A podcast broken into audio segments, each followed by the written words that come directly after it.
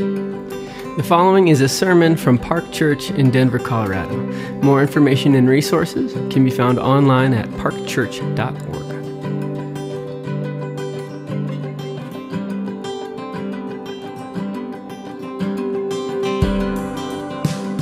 Uh, we are going to uh, dive in here to uh, a passage in Scripture that is weighty, it is complicated, and the topics are deeply uncomfortable. Sound good? Um, great.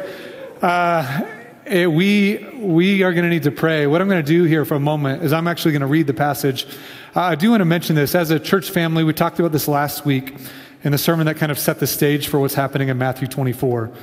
Uh, as a church, uh, we have to kind of like decide, each of us in our own lives and as a community, do we feel like we get to stand over God's word and kind of critique it and, and figure out what we like and what we don't like, what we're going to receive and what we're not going to receive? Or uh, do we believe it actually is the word of the Lord?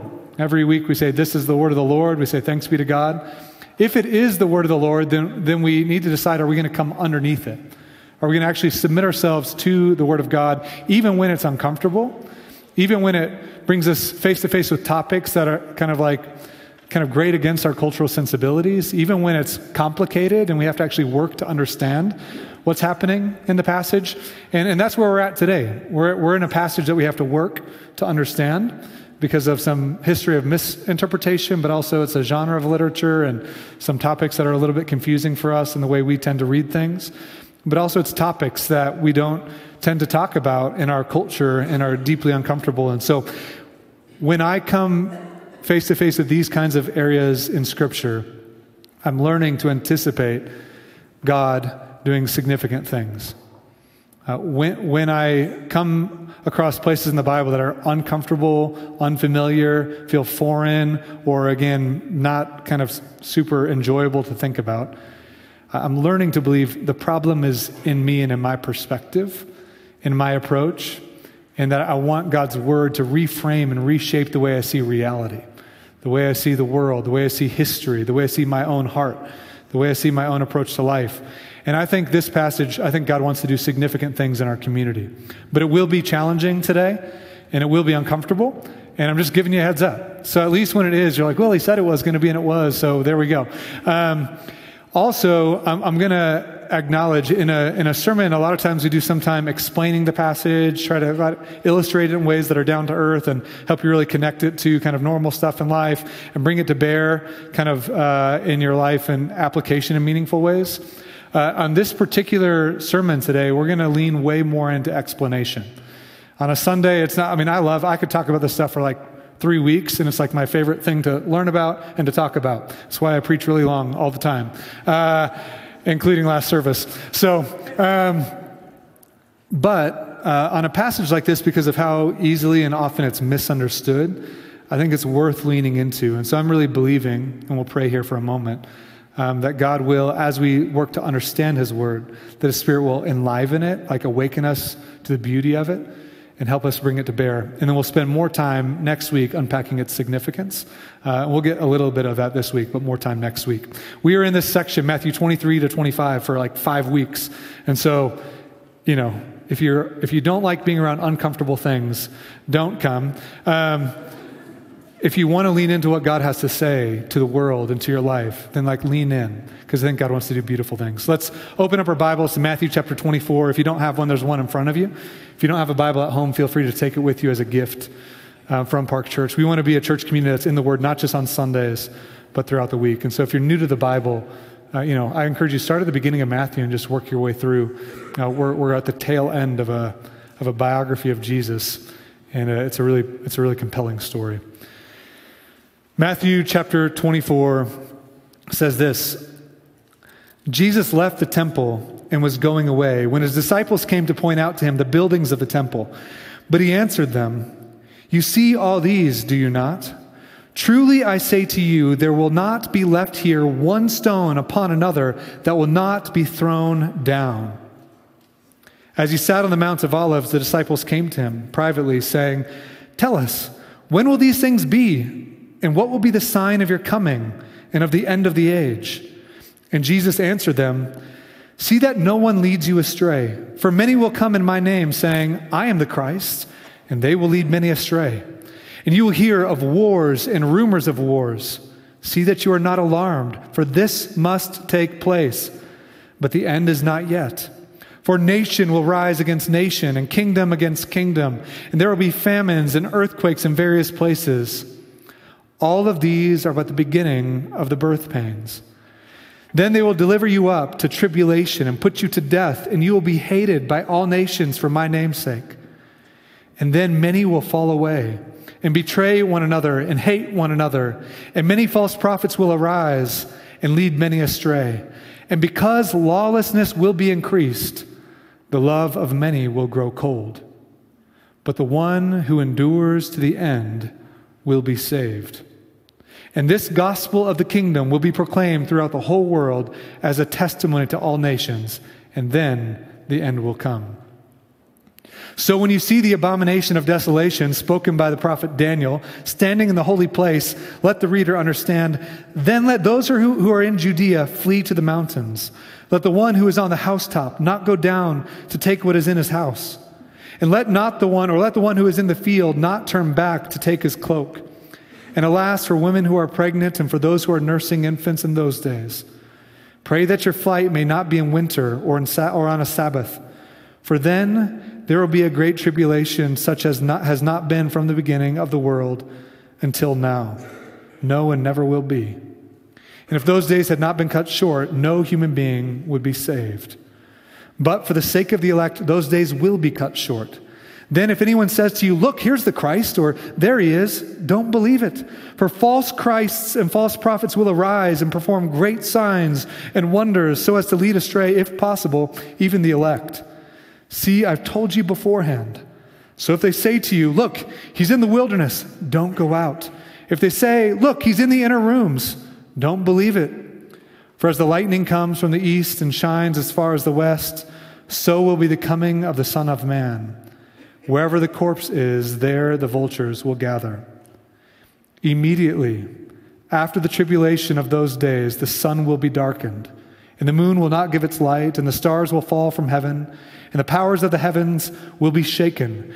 Then will appear in heaven the sign of the Son of Man, and then all the tribes of the earth will mourn, and they will see the Son of Man coming on the clouds of heaven with power and great glory, and he will send out his angels with a loud trumpet call, and they will gather his elect from the four winds, from one end of heaven to the other.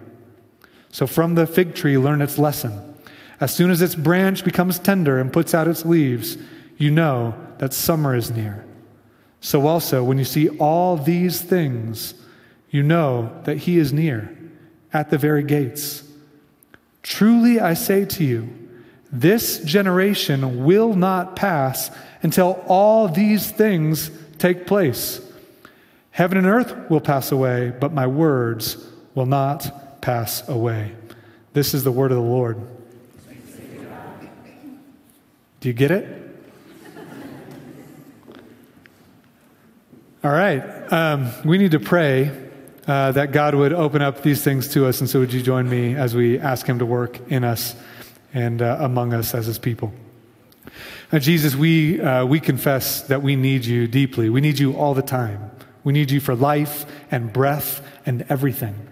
We need your word for wisdom. We need your authority and your power.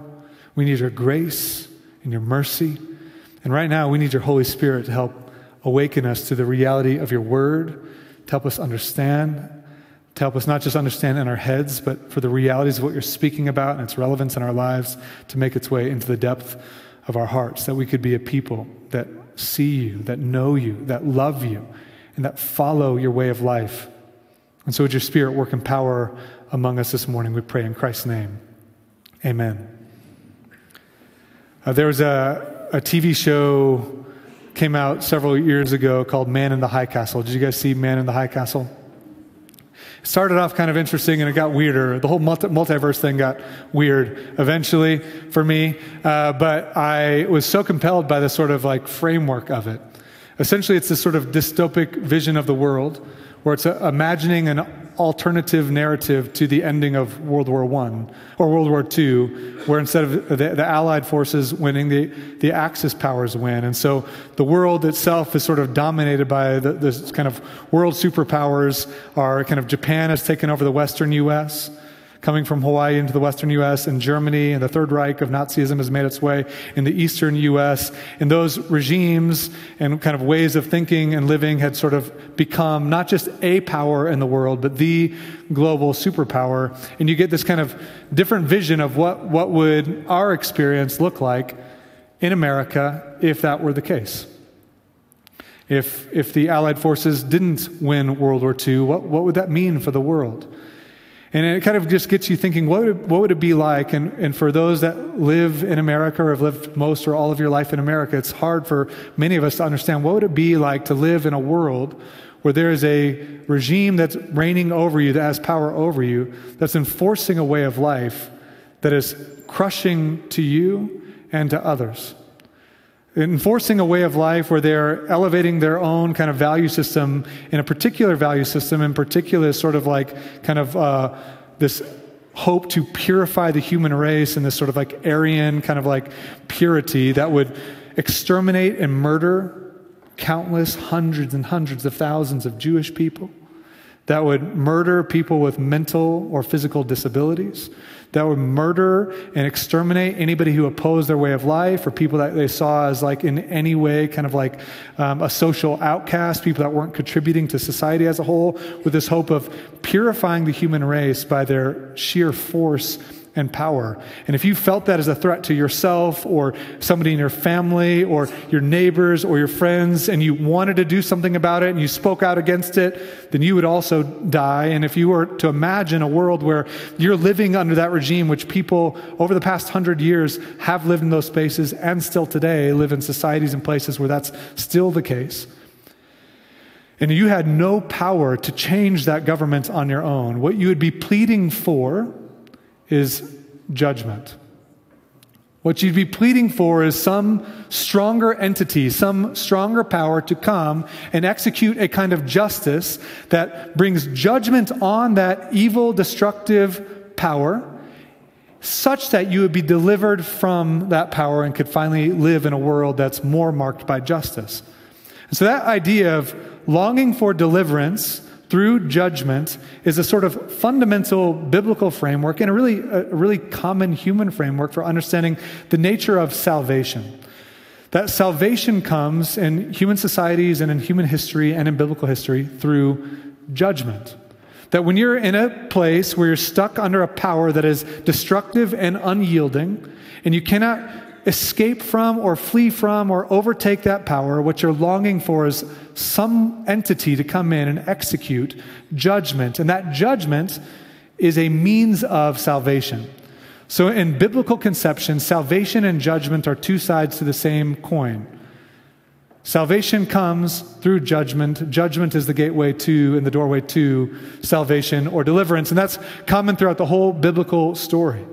That when people are held captive by destructive and unyielding power, the only path to, towards restoration and justice is for a stronger entity to execute judgment, to execute judgment on that destructive power, to deliver people from its grip, and to reestablish justice. And so that's sort of the, the, biblical framework that if you're held, held captive under destructive and unyielding power, you need a stronger entity to come in, to execute judgment on that power, to deliver people from its grip, and to bring people into a world where it's more marked by restoration and justice.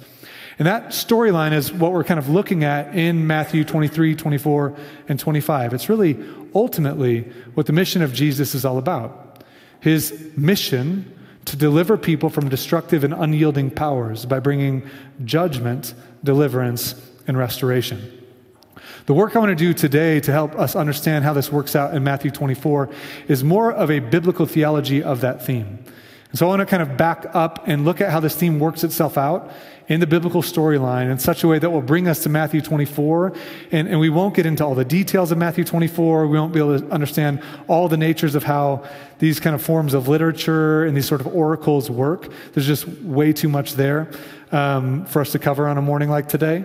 But I want us to understand the, the thrust of it, and then at the end, we'll kind of bring it to bear in our lives in just a few specific ways. And so we're going to back way up, like we do nearly every week, uh, to Genesis, the beginning of the story, to understand how this concept of judgment and salvation work itself out. And so, in the very beginning of the story, and if, if you're here and you're like, okay, like settle in. If you have a thinking cap, put it on. If you have reading glasses, slip them on. Like whatever you need to do, we're going to like dive in, take a deep breath, and we're going to hold that breath for like 30 minutes, and then we'll come back up and, uh, and talk about why it matters. But I want you to like work to stay with me, and, and we're going to stretch a little bit today. Sound good? Can we try? Can we try to stretch a little bit today? We're going to stretch a little bit today. All right.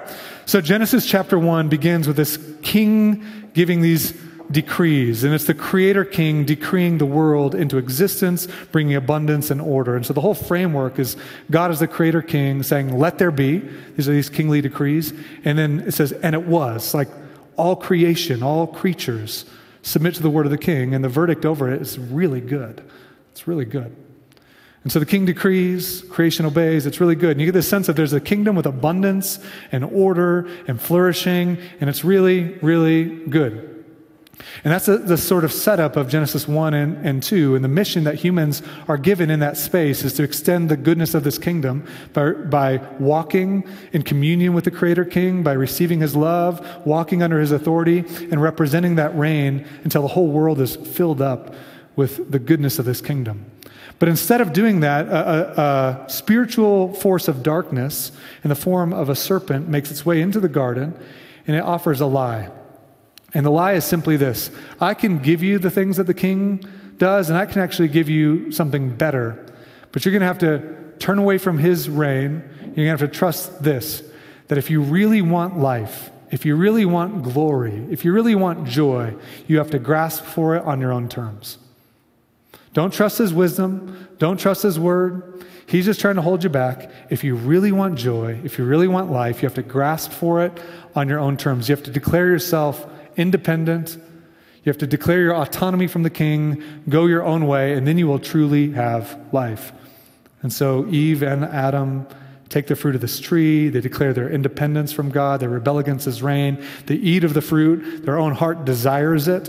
And as they eat of this fruit, something dramatic happens in the story where they're experiencing a separation from the God of love. They're exiled and expelled from his kingdom. And there's also a separation between the two of them. And that separation between the two of them, that even in Genesis 3 is told to be marked by this sort of competitive desire to, claw, to climb, to claw over top of each other, lays a foundation for what has happened throughout all of human history.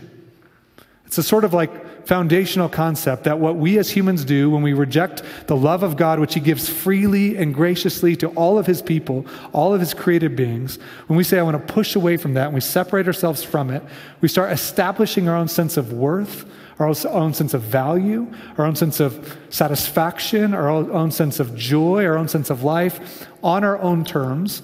And what that always leads to is somebody else getting pushed down. In the attempt to exalt ourselves on our own terms, we push other people down. And that happens at an interpersonal level in relationships and friendships. It happens at a family level. It happens from tribe to tribe, city to city, nation to nation. And really, Genesis 4, 5, 6, all the way through Genesis 11 is a story of that fundamental desire to lift up ourselves on our own terms and the destructive impact that has on other people. And it kind of brings it, scales it up to like a civilization level. So you see with Cain and Abel at an interpersonal level, where sin is just crouching at the door, and as soon as, as soon as Abel is elevated and exalted by God and honored by God, Cain wants to kill him. And you watch that work itself out in whole civilizations and societies till you get to the Tower of Babel.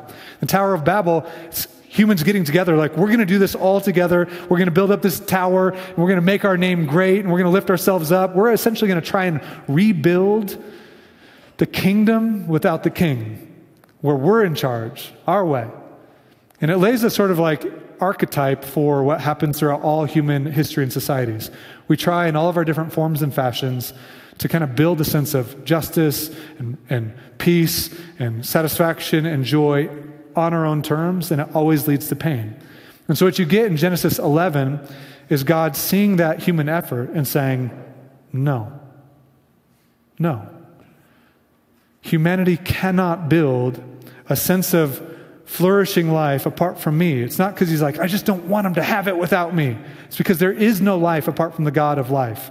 There is no love apart from the God of love. There is no justice apart from the God of justice. When we do it on our own terms, it always leads to pain and destruction.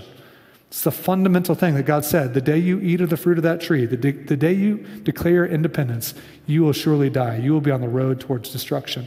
And as humans build their own civilizations on that road, He brings judgment. He frustrates those attempts. It's always happened in every civilization ever. And so you fast forward in the biblical story, after the Tower of Babel crumbles in this act of judgment from God, God says, I'm not like kicking humanity to the curb, I'm going to save humanity. And he calls this man named Abraham, not because Abraham was great, he just did it in his sheer grace and called Abraham, Follow me. I'm going to show you the way to, to life. I'm going to bless you, and I'm going to bless your offspring, and through one of your offspring, I'm going to bring blessing to the whole world. Not in humanity's attempt to do it on their own, just because of his gracious compassion for the world, his love for the world. He's going to do it. He makes the gracious promise I'm going to do it. And so Abraham trusts God and follows God not perfectly by any stretch of the imagination. He's kind of a wreck regularly, which is like another theme that runs all the way through the Bible, is we are all regularly a wreck. And uh, Abraham is no exception to that, but he keeps leaning in to trust that God is going to do this thing. He's going to do this thing. And he trusts, and Abraham has Isaac, Isaac has Jacob, Jacob has 12 children, become the, the, nation of Israel.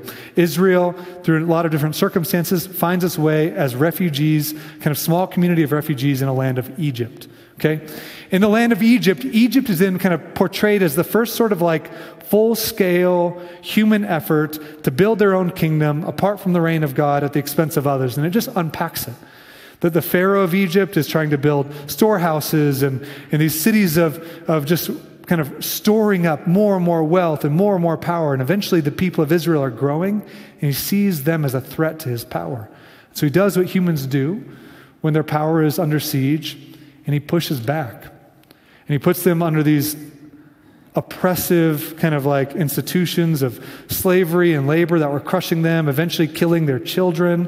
And so the people of Israel start crying out to God for what? For salvation and judgment.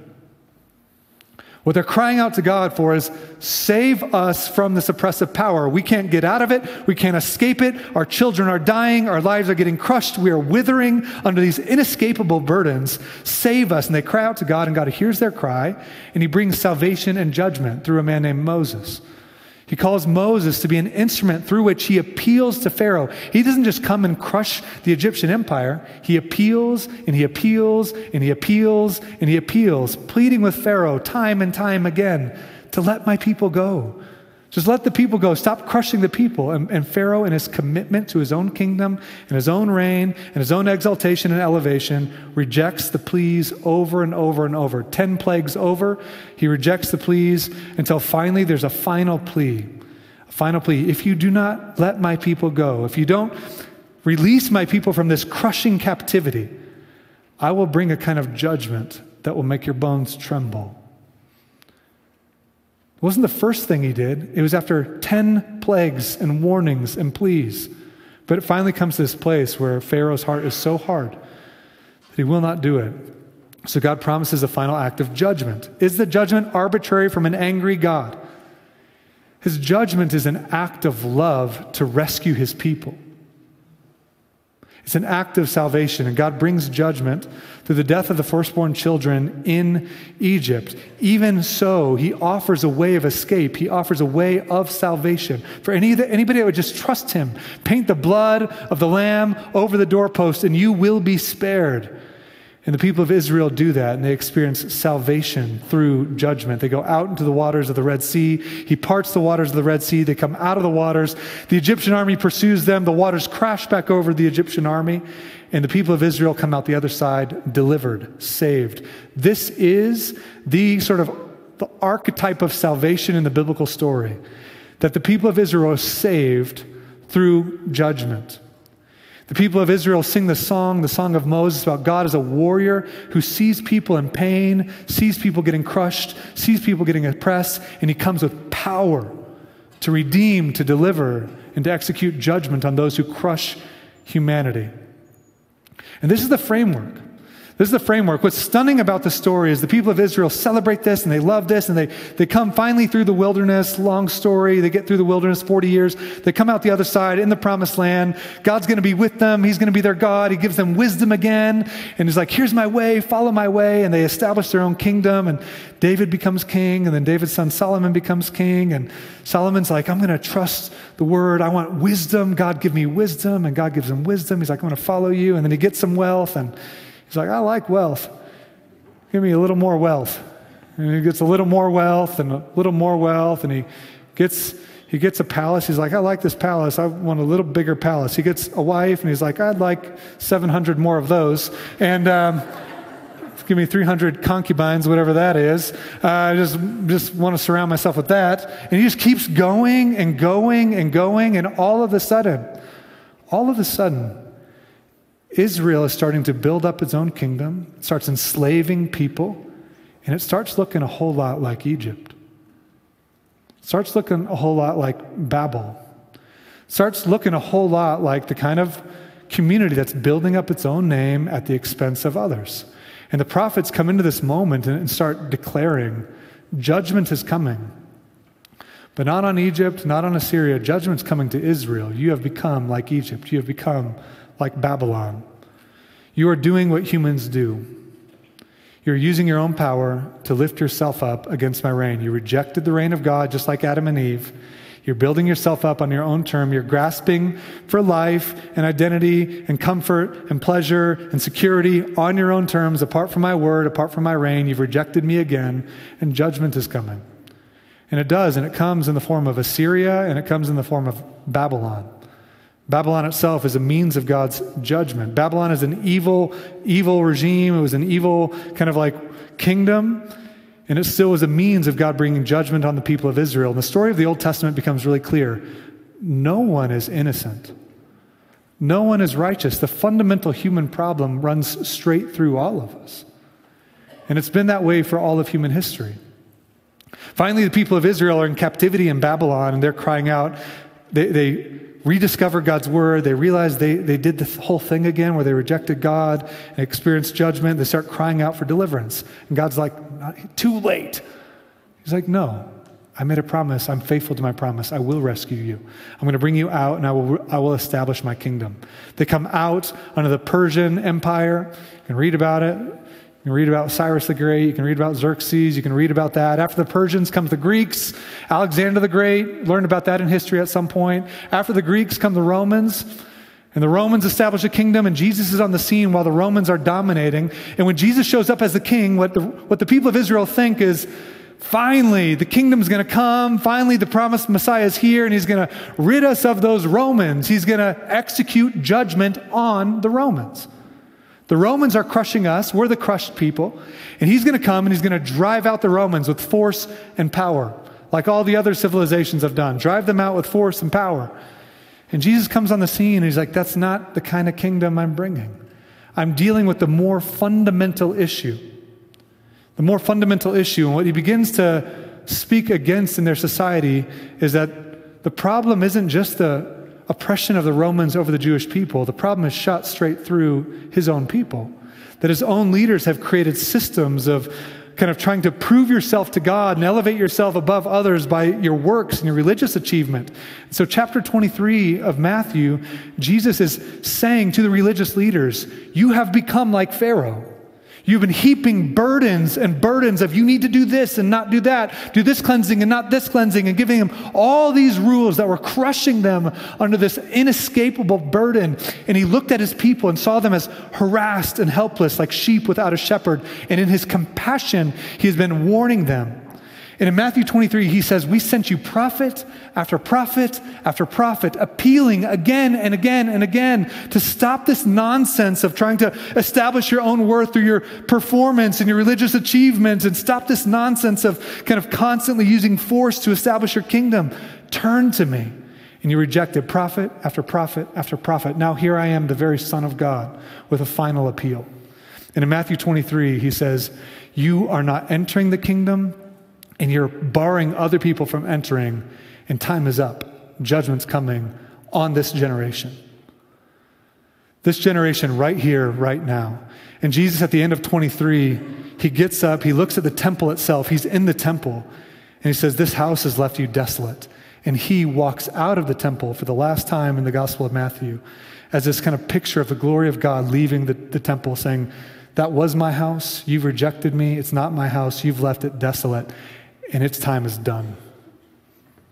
You're crushing people, and I've warned you again and again and again. I've appealed, and your commitment to your own way of life, your commitment to your own power and authority, and your unyielding kind of commitment to this kingdom you've built by your own hands, even through religious means, it's time for it to be done.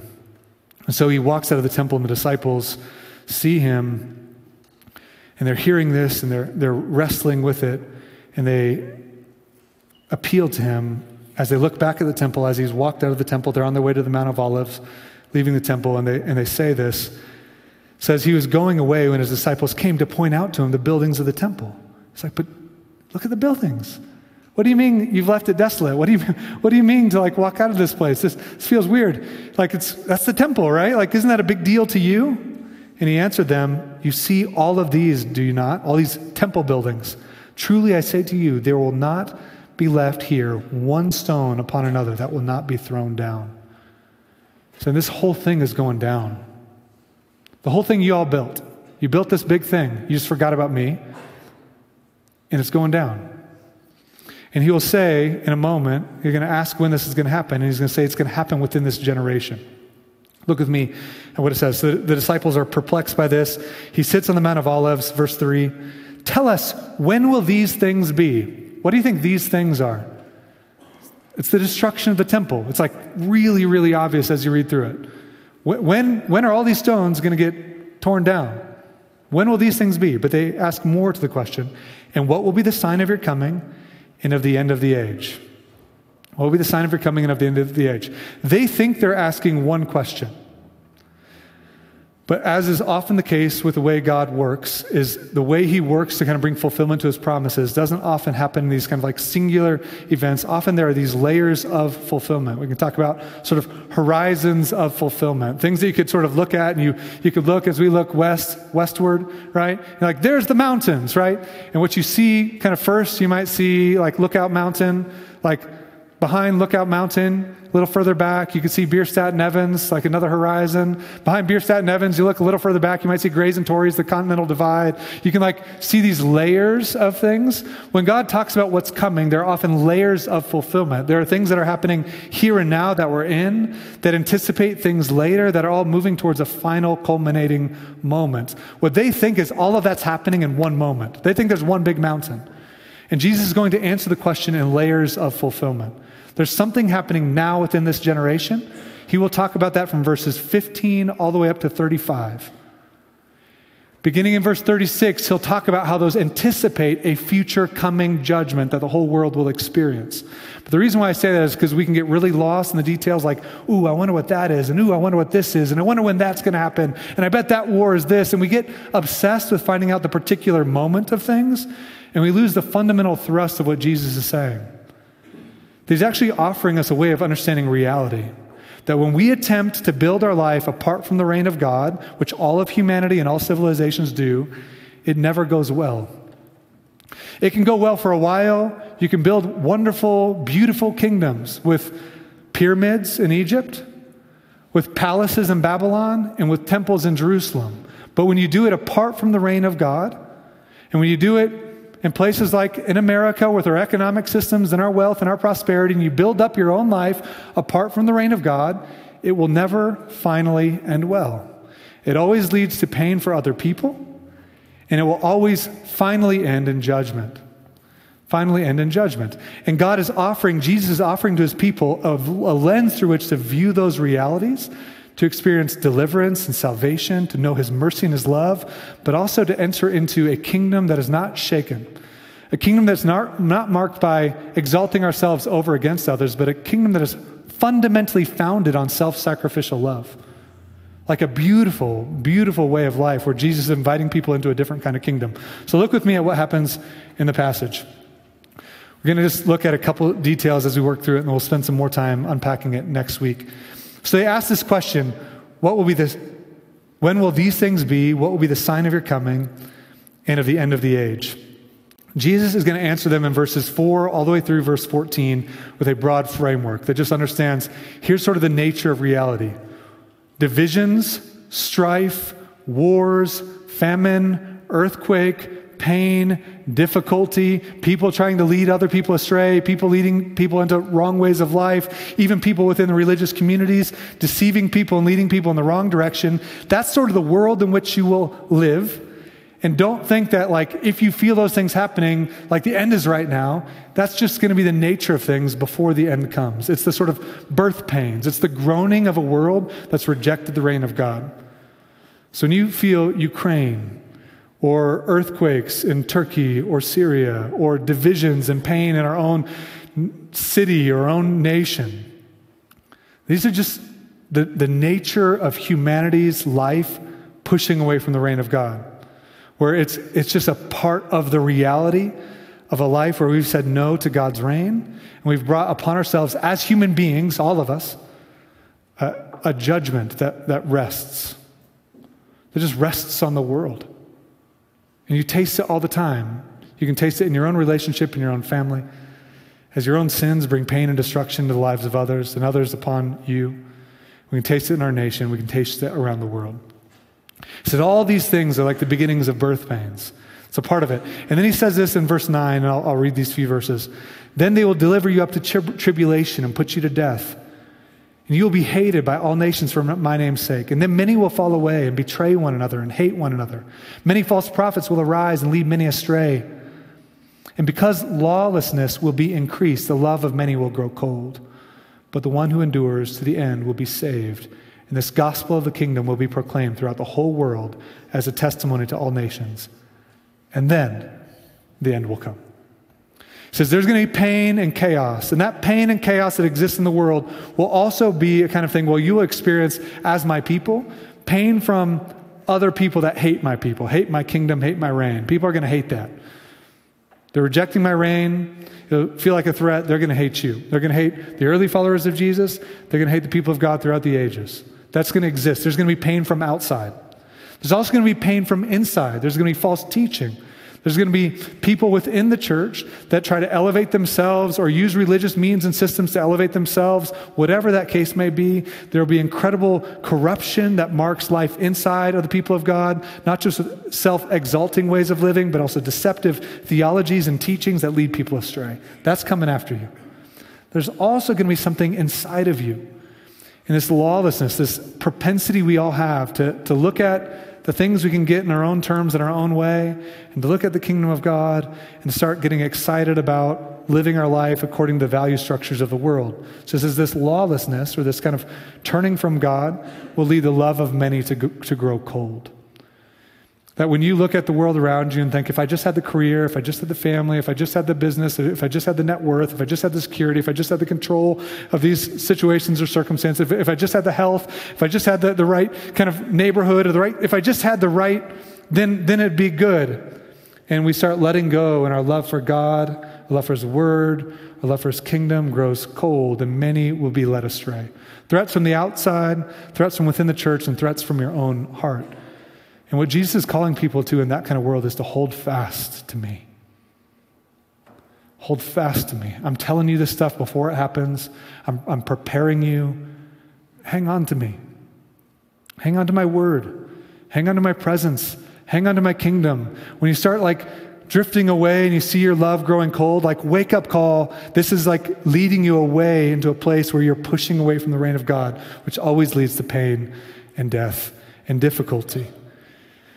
So that's the basic framework. And in that space, Jesus is inviting us to actually share the good news of his kingdom. That there's a way of life that's not just like do your best to be better than other people and do your best to exalt yourself and live according to the systems of this world, which we know do not satisfy, which we know we're like, well, sure, Babylon, sure, Assyria, sure, Rome, but America's great. It's great. It's like, okay, there's so much to be thankful for. There's so much to be, I mean that with sincerity, so much to be thankful for. So many men and women who have followed Jesus as a part of this world that have actually tried to bring values into our country, into our structures. It's worth being thankful. So many, even non Christians, that have worked hard to do contribute and to contribute to human flourishing, for which we should be really thankful. There's also corruption that's shot straight through the whole thing, just like every civilization in the history of the world. And if you got in this like sense of like, but we're different, like you are delusional. I'm, I'm like, you're not paying attention to history. It's like a deeply arrogant way of thinking. He's not paying attention to history. So in our attempt, I wonder what the American version of trying to exalt ourselves over and above other people is. How are we doing that? How do I do that in my own life? How do I do that? To pay attention to those threats outside of us, within the community and in our own heart is the invitation. Not to try to like nail down the date and the time. Well, if you look at this timeline and I read this podcast and I watched this YouTube video of this one guy who said this thing, and if I could just figure out the date and what, how we can equate it to this, you know, this power and the one world currency and this thing and that thing, and it's not what he's saying. He's preparing you, he's giving you a way to think about reality and the threats that are at play as we wait for him to come again and establish his kingdom as we wait for him. In verses 15 through 28, and this, this is going to frustrate your kind of the nerds among you. Um, we're, we're not going to be able to get into all the details. It is speaking of the destruction of Jerusalem. I want you to look at verse 34 at what it says. He takes this whole thing about the abomination of desolations, the judgment that's coming on that first generation, that generation that had rejected him. Look at verse 34. Truly I say to you, this generation will not pass away until all these things take place. Remember the question from the disciples. Jesus, like, all these stones are going to get tumbled. This whole thing's going down. The whole temple's going down. Tell us, when will these things take place? And what will be the sign of your coming and of the end of the age? Jesus, like, here's how it's going to work. Here's how the world's going to wars, rumors of wars, divisions, nation against nation, hating one another, devouring one another, leading people astray. Hold on tight. Hold on tight. Hang on to me, endure, and tell the world about my kingdom. The end will come after that. Now, about these things, here's what's going to happen Rome is going to come, and they are going to decimate Jerusalem. And when they come, I'm telling you beforehand because I don't want you to fall prey to it. If you see these things, if you see Rome coming in and desecrating the temple, get out of Dodge. Get out of here. If you're in the field, run. If you're on your house, don't go down get stuff. Get out. I'm telling you, as my followers, this judgment isn't aimed at you. It is aimed at a system that has pushed me out for generations. And so when you see these things, get out of there. Hope it's not in the winter, that'll make it hard. Hope it's not, you're not pregnant because that'll make it hard. Hope it's on Sabbath because getting your stuff ready and getting goods to get ready for your long trip will make it hard. But when it comes, get out. It's coming and it will be brutal. It'll be brutal. It's a falling of a whole system. And he uses all this sort of what's called apocalyptic literature, apocalyptic images. You're like, apocalypse, that's what I was waiting for. The apocalypse.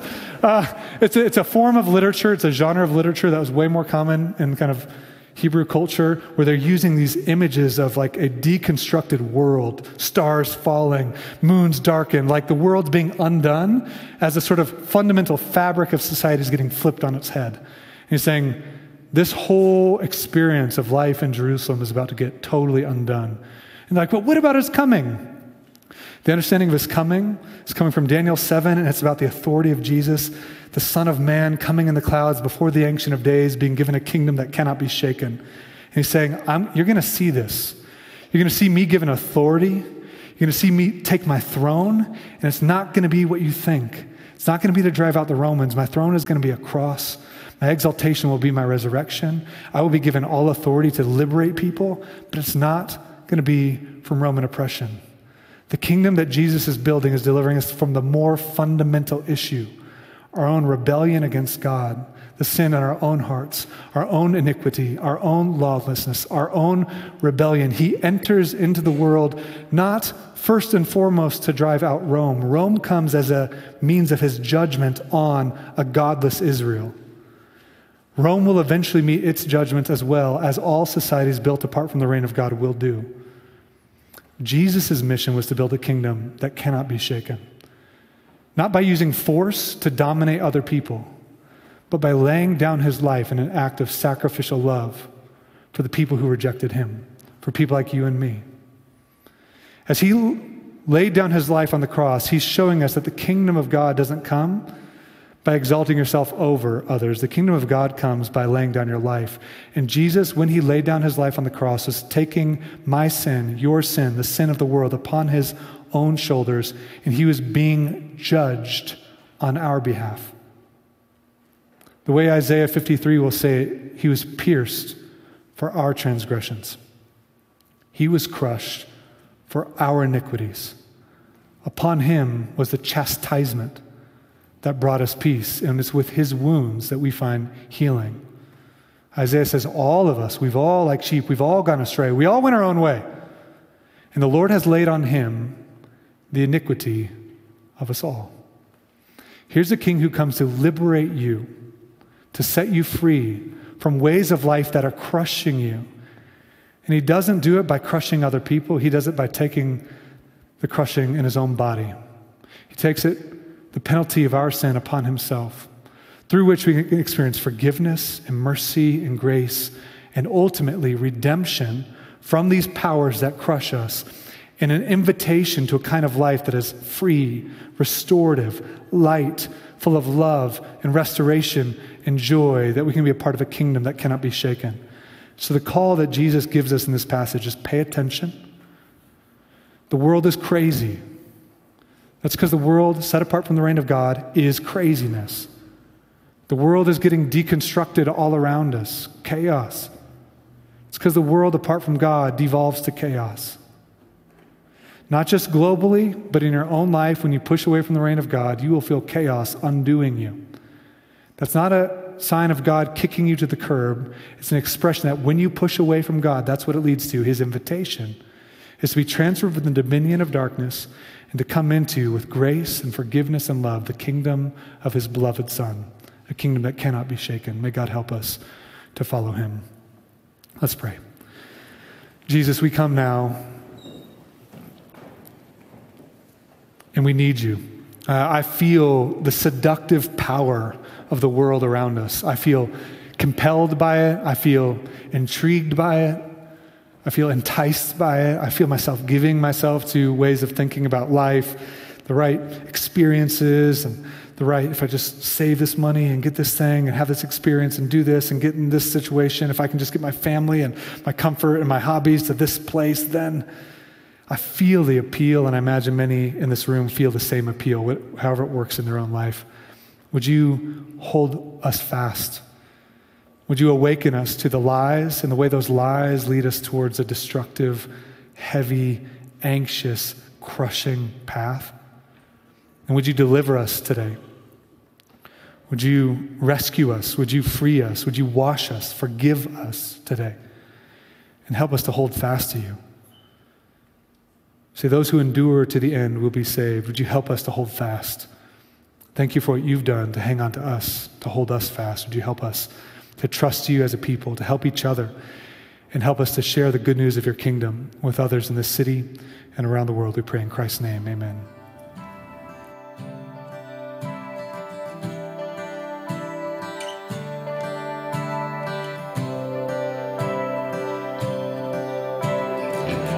Hey, thanks for listening. Park Church exists to make disciples of Jesus for the glory of God and the joy of all people. More information and more resources can be found online at parkchurch.org. Take care.